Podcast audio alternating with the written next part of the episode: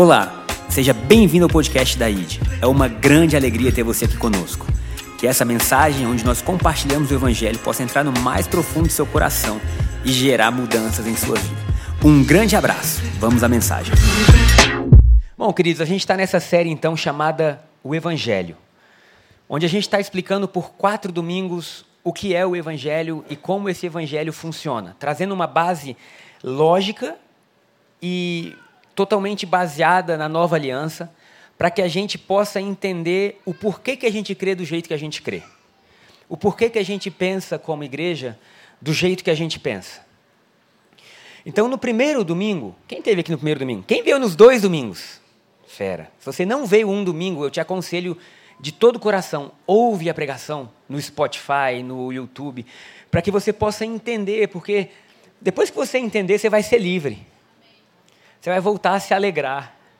Eu tenho recebido tantas mensagens, gente, de pessoas dizendo assim, eu me encontrei com Deus de novo. Cadê a Lu? Levanta a mão aí, Lu. A Lu essa semana mandou, né? Falou, pastor, eu estou vivendo um céu na terra, que alegria. É isso que acontece quando a gente entende, a gente precisa entender o que está sendo ministrado. Porque senão a gente vem à igreja, a gente ouve, mas a gente não, não recebe aquilo ali. Então a gente passou, esse é o terceiro domingo, a gente vai até domingo que vem. E essa é a série O Evangelho baseada na cultura I D, que todo mundo que chegar na igreja vai passar pela série Cultura I D nas casas, nos grupos. Então, o que a gente viu no primeiro domingo? A gente viu qual era a nossa situação diante de Deus. A gente viu quem era o homem e como o homem funcionava. A gente viu que o homem funcionava desde a sua criação, Bruno, olhando a Deus, contemplando a Deus, e à medida que ele contemplava, ele era transformado. Amém? Liga o modo foco, foco total. À medida que o homem contempla Deus no jardim, o homem é transformado. O homem reina. O homem tem vida. O homem tem alegria. O homem não tem nada faltando em si. Ele é literalmente Senhor da terra. Ele é um filho de Deus que está reinando sobre a terra. Ontem eu estava lendo um livro sobre princípios financeiros, eu esqueci o nome do livro, mas assim, eu, me chamou muita atenção, anteontem, na verdade. E me chamou atenção por alguns motivos. Primeiro, que existe realmente uma sabedoria de como você pode fazer dinheiro. Agora, a coisa que mais me chamou a atenção é a destruição que o amor do dinheiro pode trazer. Porque o mundo inteiro quer fugir do amor ao dinheiro, mas sem perceber, eles levam todo mundo a amar o dinheiro. E aí o livro parece assim, sabe, decida que você tem o suficiente. Mas no capítulo seguinte, o que está sendo dito lá é que você não tem o suficiente. E aí você lê o livro e fica assim, cara, mas não vai ter fim isso aqui. Porque qual é o fim? Então eu comecei a pensar sobre como as pessoas continuam buscando de forma incessante, de forma incansável, o que elas tinham no jardim. E aí eu estou parado pensando sobre o que eu estou lendo, anotando, e é o que o autor coloca como sorte, eu coloco como graça. E, de repente, o Espírito Santo fala comigo assim, vocês têm que ter cuidado para não gastar a vida inteira de vocês tentando se tornar algo que vocês já são. Eu até postei a frase. E eu fiquei alguns minutos sentado na cadeira pensando como a gente corre atrás de coisas que são totalmente irrelevantes, simplesmente porque nós desejamos o sentimento que a gente tinha no jardim. O dinheiro não é o dinheiro pelo dinheiro. O dinheiro é uma cédula, mas o dinheiro traz poder, traz força, parece que traz sucesso. E aí quando você vê, as pessoas estão em busca do que tinham no jardim. Agora, como elas tinham isso no jardim? Elas vinham a Deus. E porque elas vinham a Deus, o sistema de crença delas era formado. E o sistema de crença de uma pessoa é o que determina como essa pessoa vai agir. Está entendendo? O seu sistema de crença é o que determina como você vai agir. Não tem como você fugir disso. Salomão falou lá atrás, assim como o homem pensa em sua alma, assim ele é. Então, o homem tinha um sistema de crença vendo Deus e replicando Deus. Vendo Deus e replicando Deus. Será que a vida do homem era boa? Muita. Será que a sua vida foi feita para ser boa? Sim ou não? Sim. Sim. Como que a gente volta a esse lugar, então? Porque o homem come do único fruto que Deus falou para o homem não comer. Que era o fruto do conhecimento do bem e do mal. Quando o homem come desse fruto, existia uma sentença sobre o fruto, que a sentença era de morte. Você comeu do fruto, meu amigo, você vai morrer. Mas o diabo pegou uma sentença que era de morte, camuflou, e falou assim, não, não é bem assim não. Foi isso que Deus falou, que vocês iam morrer? E Eva, foi. Vocês entendem que Eva tinha uma fé pura? Se Deus falou, é. E o diabo falou assim, não, não é assim não, é que Deus está com medo. Já imaginou Deus com medo, gente? Deus está com medo, ele está preocupado, porque se vocês comerem do fruto, vocês vão ser como Deus. Eva tinha que falar, a gente já é como Deus. E aí Eva dá ouvido à voz do diabo e nasce dúvida no coração dela. E a partir do momento que nasce dúvida sobre a bondade de Deus, então ela estava muito mais propícia a comer do fruto. Entenda isso. Por que que a graça é o único caminho suficientemente forte para mudar o homem? A gente tem que saber isso. A gente é uma igreja que acredita na graça de Cristo Jesus, não uma graça que nos leva à libertinagem, mas uma graça que nos leva à vida como a vida de Deus. Por que que a graça é a única resposta? Porque a graça que é o único instrumento que transforma o coração.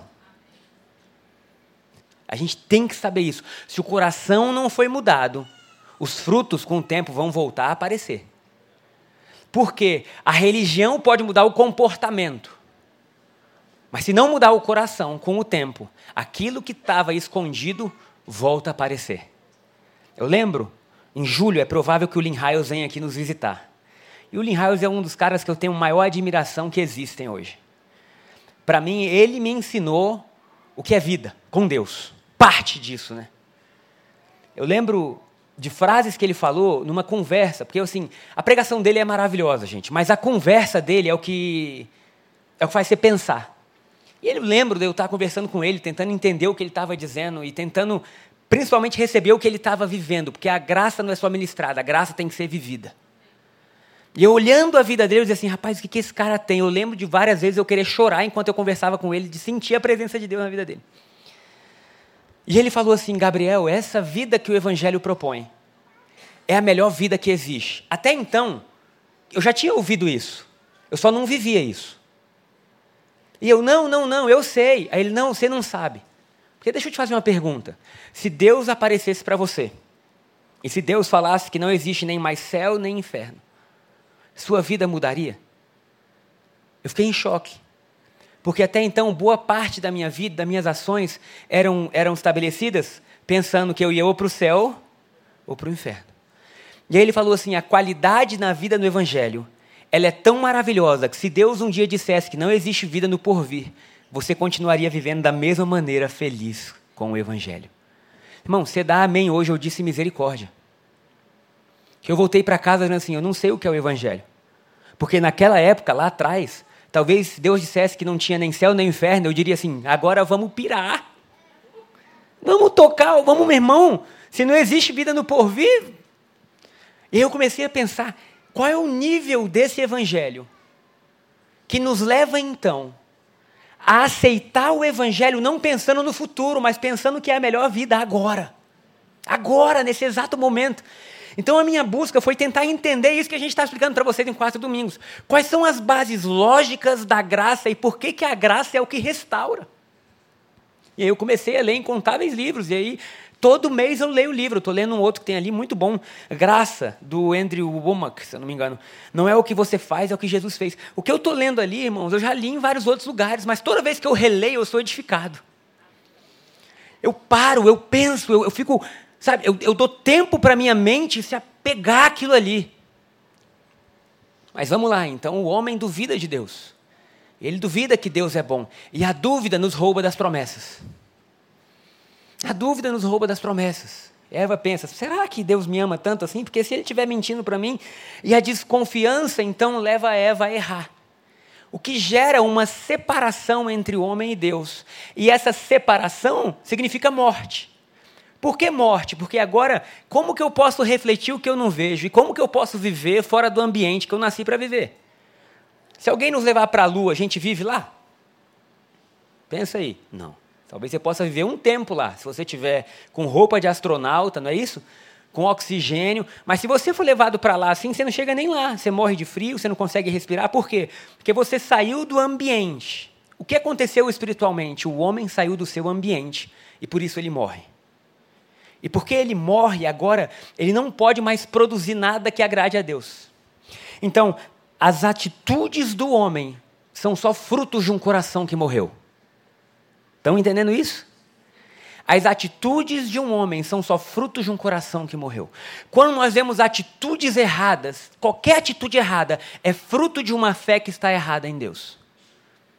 Por exemplo, a gente teve um testemunho aqui da, do Gustavo e da Carla, né, como casal, que Deus pediu algo para ela, ela ficou em dúvida, e Deus, tive que, Deus teve que mostrar na Bíblia algo para ela, para tirar a dúvida e trazer fé.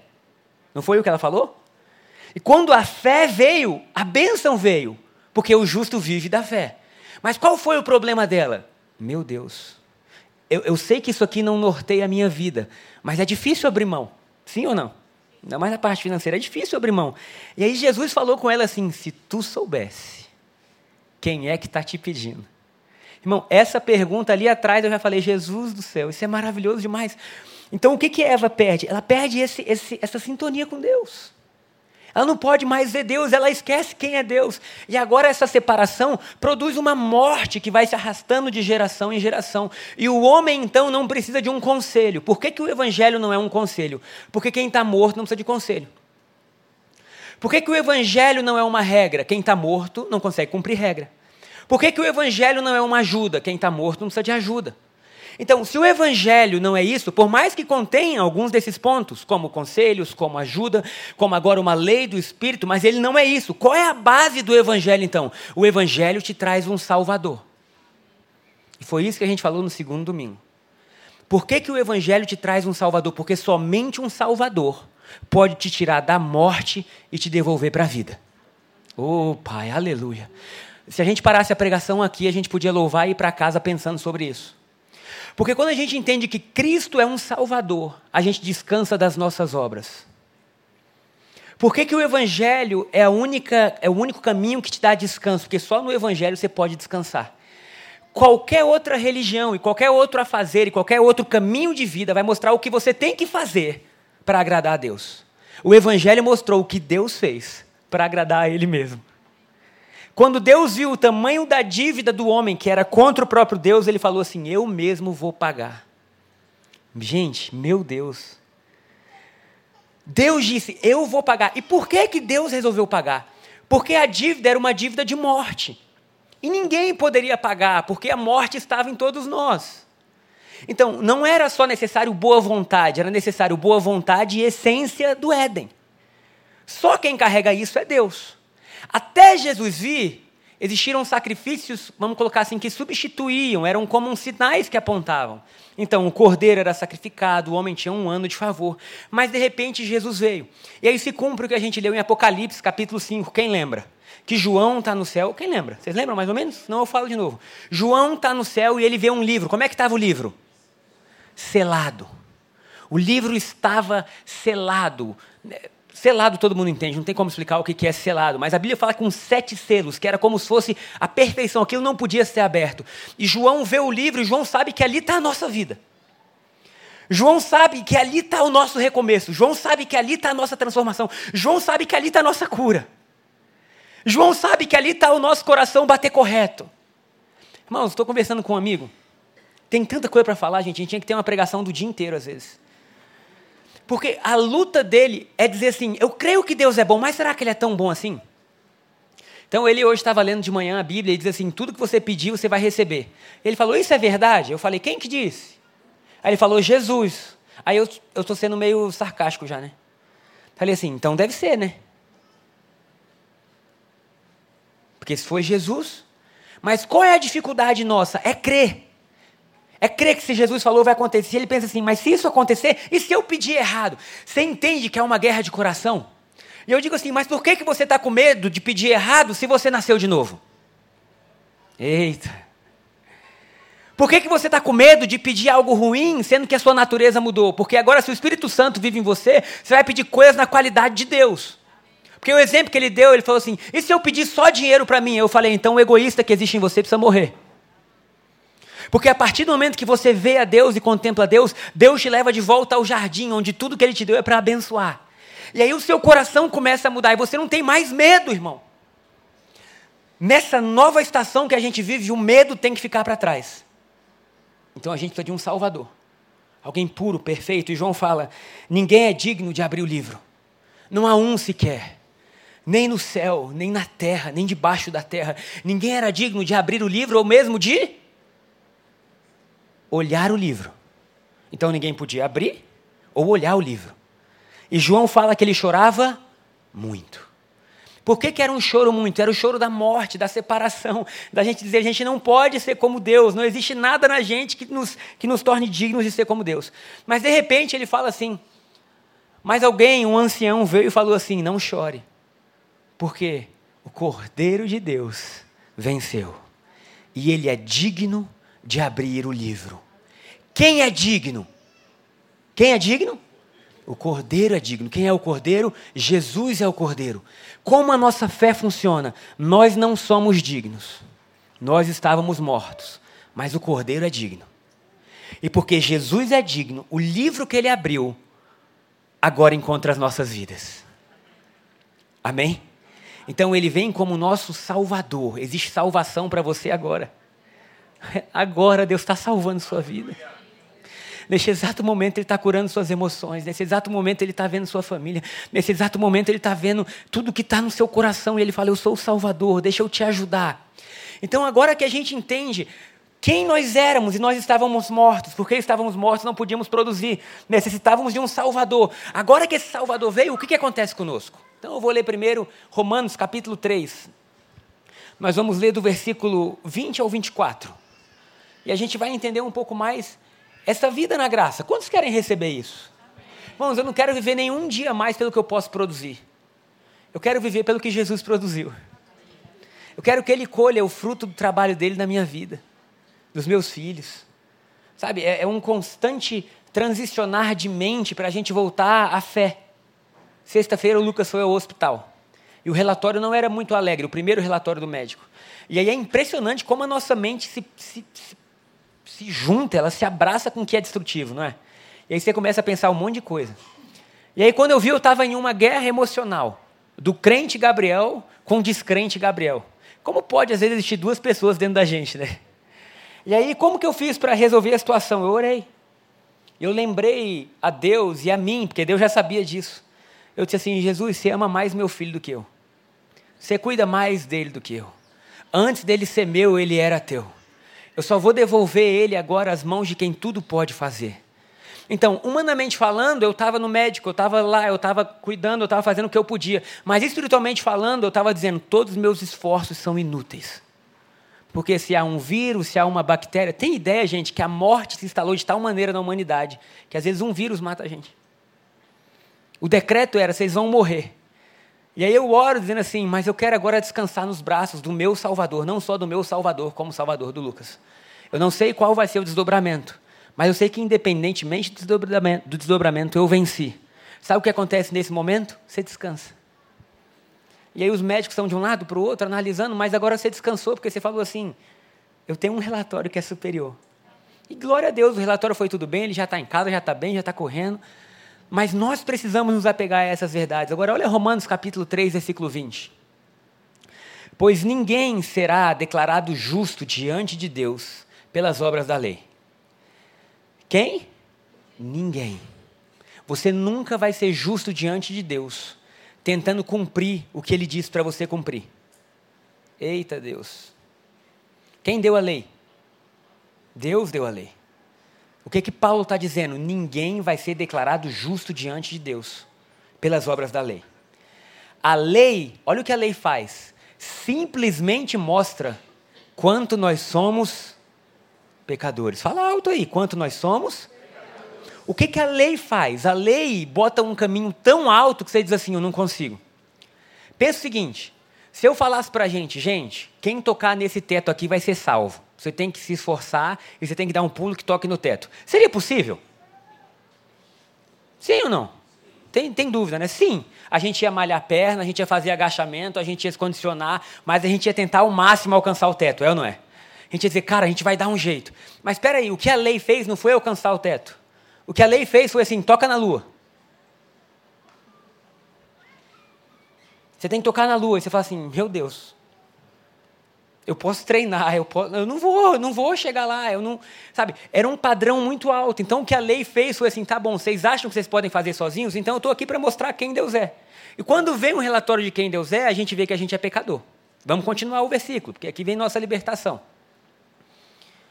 Agora, porém, conforme prometido na lei de Moisés e nos profetas, Deus nos mostrou como somos declarados justos diante dele, sem as exigências da lei.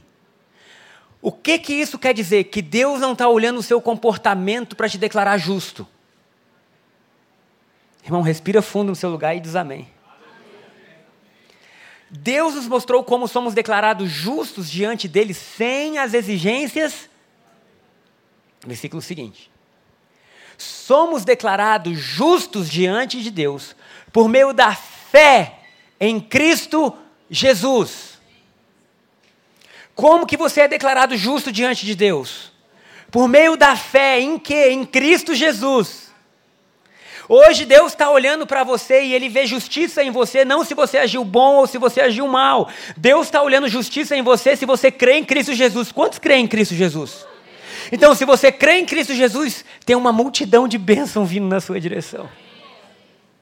Tem uma multidão de libertação, de salvação, de alegria. Sabe, os melhores dias da sua vida estão vindo por quê? Porque Deus nos declara justos por meio da fé em Jesus Cristo. E isso se aplica a todos que creem. A quem? A todos que creem. Sem nenhuma distinção. Vamos ler o vinte e três. Por quê? Porque todos pecaram e não alcançaram o padrão da glória de Deus.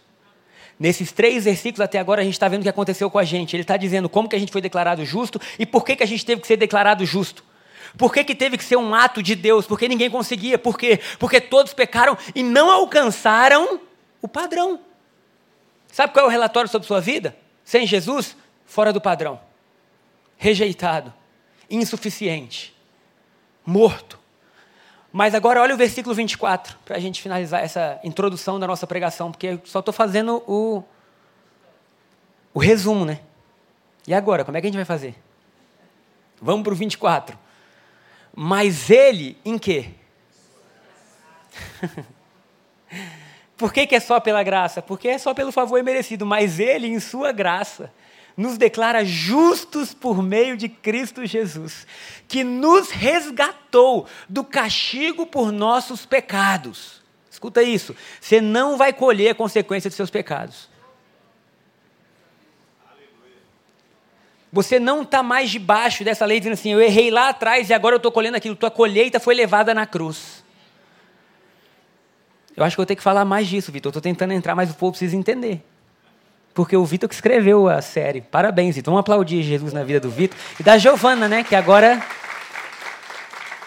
Eita, Deus. Então, por que você é declarado justo?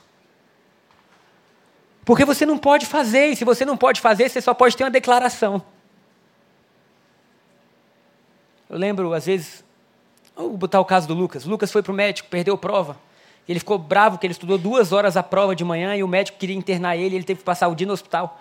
Ele falou, estou bravo duas vezes. Primeiro, gente, que ele entendeu. O médico falou assim, você vai ter que ser internado. E ele entendeu enterrado. E esse menino se desesperou e ele começou a chorar. Não! Eu, e a gente, mas o que, que houve, Lucas? Acharam que que houve? Ele, eu não quero ir abaixo da terra. E aí até a gente entender e achar, eu vou estar lá com você. Depois ele no carro dizendo, mamãe, eu imaginei eu, eu entrando e você lá me vendo. Falei, Lucas, não pensa essas coisas. Mas esse era o relatório sobre a gente. A gente estava enterrado. O homem não estava internado. Glória a Deus que o Lucas não foi nem enterrado e nem internado. Amém? Ele estava fiel, saudável. Mas ele, em sua graça, nos declara justos. Por que que ele declara? Porque você não podia se tornar. Então, ele teve que declarar na sua graça. Por que graça? Favor imerecido. Graça nada mais é do que a palavra favor imerecido. Então, o versículo está dizendo, ele, no favor imerecido. Por que no favor imerecido? Porque a gente não merecia.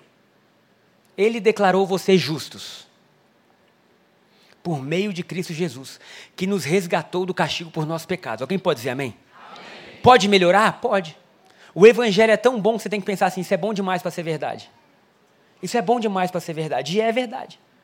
Eu estou lendo esses versículos. E eu lembro que justiça, no grego, você pode estudar depois, pega uma Bíblia, ou você entra no aplicativo Bible, se eu não me engano ele é verdinho, e lá tem a tradução, às vezes do grego, do hebraico, é só você clicar no verbo e aparece qual é a, o significado. E justiça significa a vida de alguém que nunca errou. Irmãos, quando eu estava lendo esse versículo, o Espírito Santo falou assim, será que você consegue viver como se você nunca tivesse errado? Meu Deus, gente. Deus está dizendo que Ele nos olha como se a gente nunca tivesse pecado. Eu vou crer que o silêncio é um silêncio de fé. Quando Deus olha para você, Ele te declara justa, Márcia. Ele está dizendo assim, para mim você nunca errou. Agora, qual é a qualidade da vida de alguém que nunca errou? Pensa aí, porque essa é a sua vida.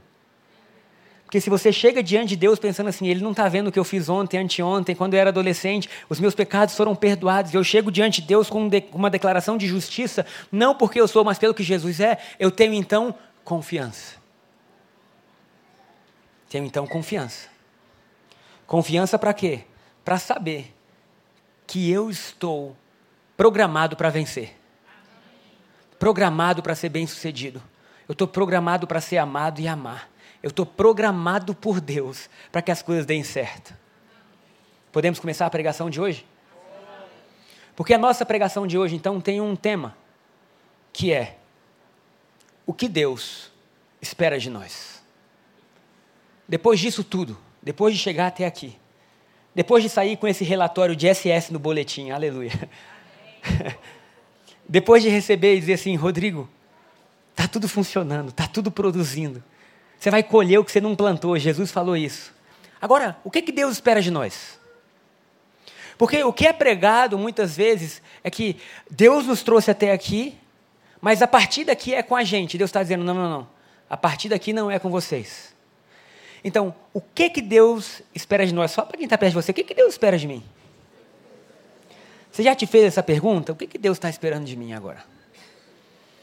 Porque às vezes a gente... a gente começa a entender assim, bom, mas se Deus fez tudo isso, agora Ele está esperando algo. E eu quero que vocês abram comigo João capítulo seis, versículo vinte e oito.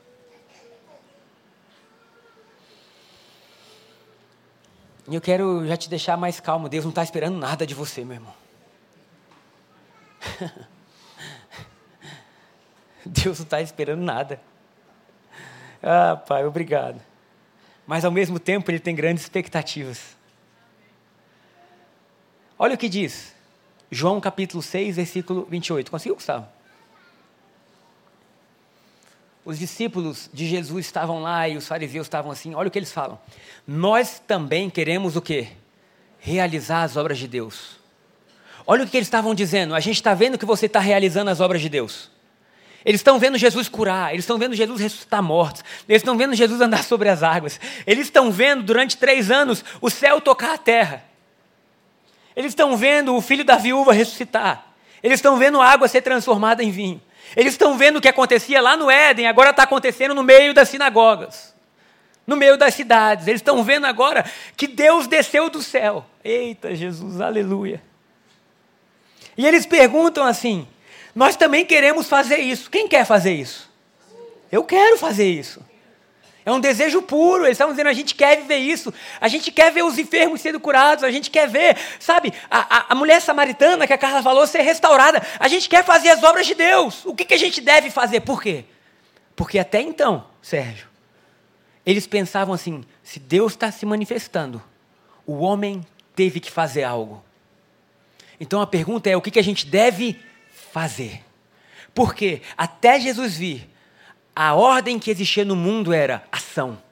O homem tem que fazer, fazer, fazer. Mas olha o versículo seguinte. Jesus lhes disse, essa é a única obra que Deus quer de vocês. Leia, irmão, e seja livre. Que creiam naquele que Ele enviou. Deus não está esperando de vocês obras. Ah, Deus está esperando que eu vá para a África. Deus está esperando que eu pregue muito. Deus está esperando que eu abra um grupo. Deus está esperando que eu dizime. Deus está esperando. Deus está esperando. E Jesus está dizendo, Deus não está esperando nada. A única obra que Deus está esperando foi a obra que foi perdida no Éden. Confiança.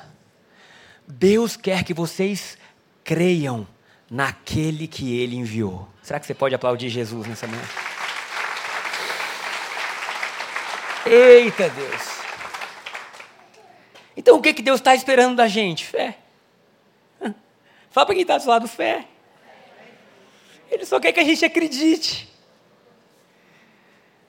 Ele só quer que a gente creia. Ele só quer que a gente creia naquele que Ele enviou. Porque a nossa fé é uma fé única, é uma fé em Cristo Jesus. A partir do momento que a gente crê em Cristo Jesus, a gente crê que está sendo abençoado. A partir do momento que a gente crê em Cristo Jesus, lembra, gente, eu falei no início, é lógico, você precisa entender a lógica. Se o coração está torto, a atitude é torta. Quando a gente vê pessoas se denegrindo, se matando, se mutilando, fazendo coisas terríveis com o seu corpo e com o corpo dos outros, promiscuidade, toda sorte de maldade, sabe, aquilo ali é só um sintoma que tem dentro. E Deus está dizendo, a única forma de consertar não é proibir. Não é levantar placa contra aquilo. Por mais que a gente possa tomar todas as atitudes para proteção, amém. A única forma de corrigir é entrando onde está o coração. Por isso que a única obra que Deus espera novamente é fé. Porque a partir do momento que você crê em Cristo Jesus, a sua atitude começa a mudar. E aí quando você crê, ele fala assim, me entrega tudo. E a Carla está aqui dando testemunho. Eu entreguei. Agora, por que, que ela entregou? Ela não foi obrigada a fazer sem entender. Porque ela se faz sem entender, amanhã ela não faz de novo. Mas a partir do momento que você entende, você fala assim, você é minha provisão, Deus. Você cuida de mim, Deus. Se necessário for, você tira a moeda do peixe, você faz chover maná na terra, você multiplica pão. Deus, eu creio, eu creio. A partir do momento que você crê, você está apto a repetir. Então, a fé agora aparece como o único caminho para a salvação do homem. Já diz o autor de Hebreus, que cita a velha aliança, e o justo viverá. Pode bater, Guilherme. Ele ia bater uma foto que apareceu, que eu não sei o que foi, eu passei bem na frente da foto, né? Não, tô brincando. Então, o justo viverá pela fé. Agora, eu pergunto para vocês, a vida do justo é uma vida boa ou não? Pensa. Sim ou não? Sim. Sim. Agora, como essa vida boa acontece? Pela fé. A fé é a raiz da árvore que dá muitos frutos. Qual fruto? Mansidão, domínio próprio, justiça, generosidade, paz, alegria. É... Da onde vem? Da fé. Porque a fé é o caminho que nos leva a estar reconectados agora com o que Jesus fez. Se nós estamos agora reconectados com Jesus, nós temos uma única resposta. O Gabriel não está sendo abençoado porque ele está pregando na igreja. O Gabriel não está sendo abençoado, não, não. O Gabriel foi abençoado pelo que Jesus fez na cruz. E, pelo que, e porque o Gabriel foi abençoado, o Gabriel pode fazer agora sem peso nenhum. Ah, Jesus, será que você pode dizer amém no seu lugar? Então, qual é a obra que Deus está esperando de nós? A fé. Que a gente volte a crer nele. Crer que ele é bom. Crer que ele cuida da gente. Crer que ele tem o melhor. A fé, então, aparece como um caminho. Agora, o que é fé? A gente precisa saber o que é fé. Porque se fé agora é indispensável, e se as coisas funcionam no reino de Deus por fé, a gente precisa saber como é fé. Como que eu creio? Ninguém quer saber como que crê? Porque se, se a fé é o que Deus está tá olhando, eu preciso crer mais. Vamos lá, Hebreus capítulo onze, versículo um. O autor de Hebreus está ensinando para o povo judeu o que é fé. Ele está dizendo, a fé, nessa versão N V T, mostra a realidade daquilo que esperamos. Olha só, a fé mostra uma realidade daquilo que esperamos. Em outras versões diz, a fé é a certeza das coisas que eu não posso ver. Ela nos dá convicção das coisas que não vemos. Ela dá o quê? Convicção. Tem gente que já entendeu, né? O que, que tira o homem do paraíso? A dúvida. O que, que a fé devolve?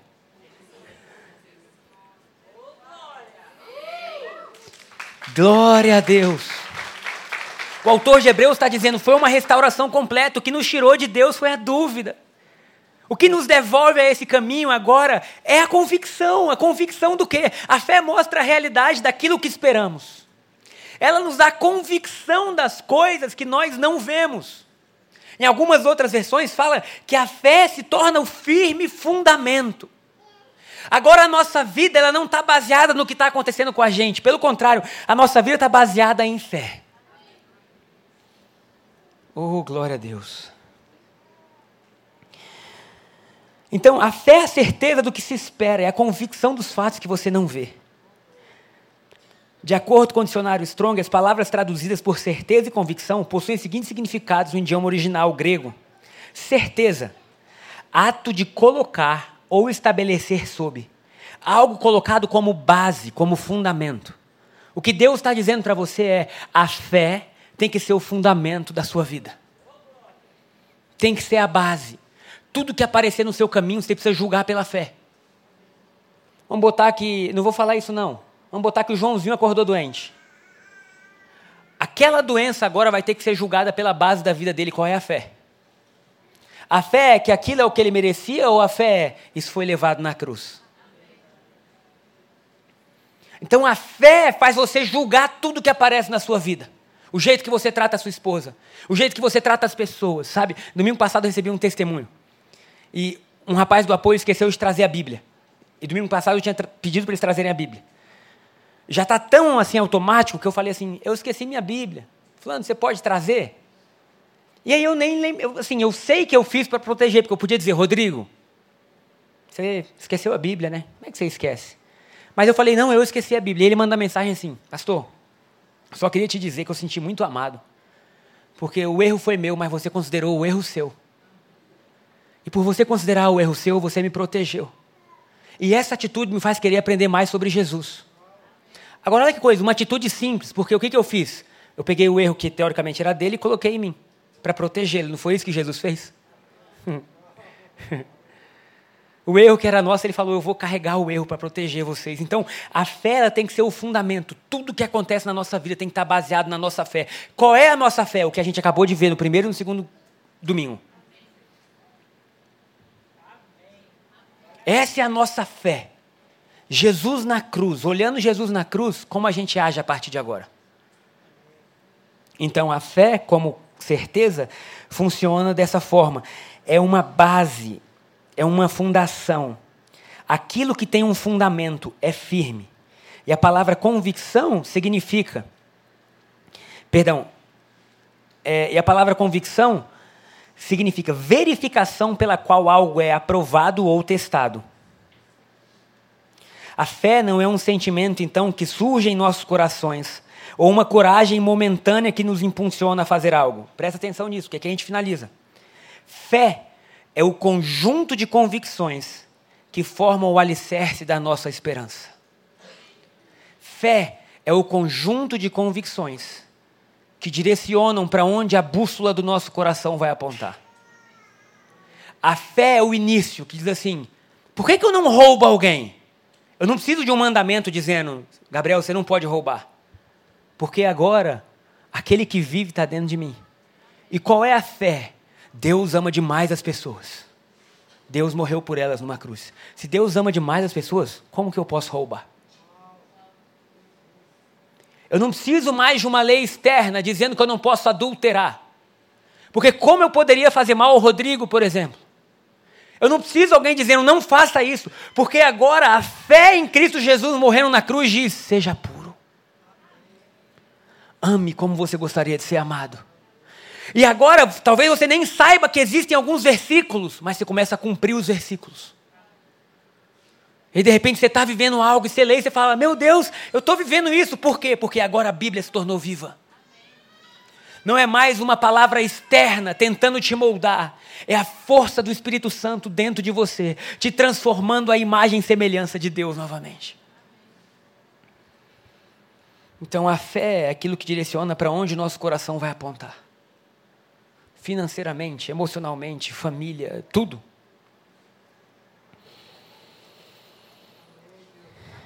Aleluia. Ao conectarmos esses dois pontos, fica fácil enxergar que o problema do pecado é um problema de fé, ou seja, de convicções erradas que geram uma base lógica distorcida, que coloca a esperança do homem em elementos terrenos e transforma tudo o que ele faz em morte. Se o problema do pecado é um problema de fé, a solução para esse pecado é a restauração de uma fé saudável. Por esse motivo, Jesus não nos ensina a seguirmos um padrão de comportamento, mas a ouvir as palavras dele, para que as convicções do coração sejam restauradas e mudem nossas ações. O que, que o Salvador fez? Jesus vem, e agora eu estou em Coríntios capítulo três, versículo dezoito, ou dezessete. dezessete diz assim: porque onde está o Espírito do Senhor, aí há liberdade. E no dezoito ele diz assim: agora nós voltamos a contemplar Deus. Nós voltamos a contemplar Deus.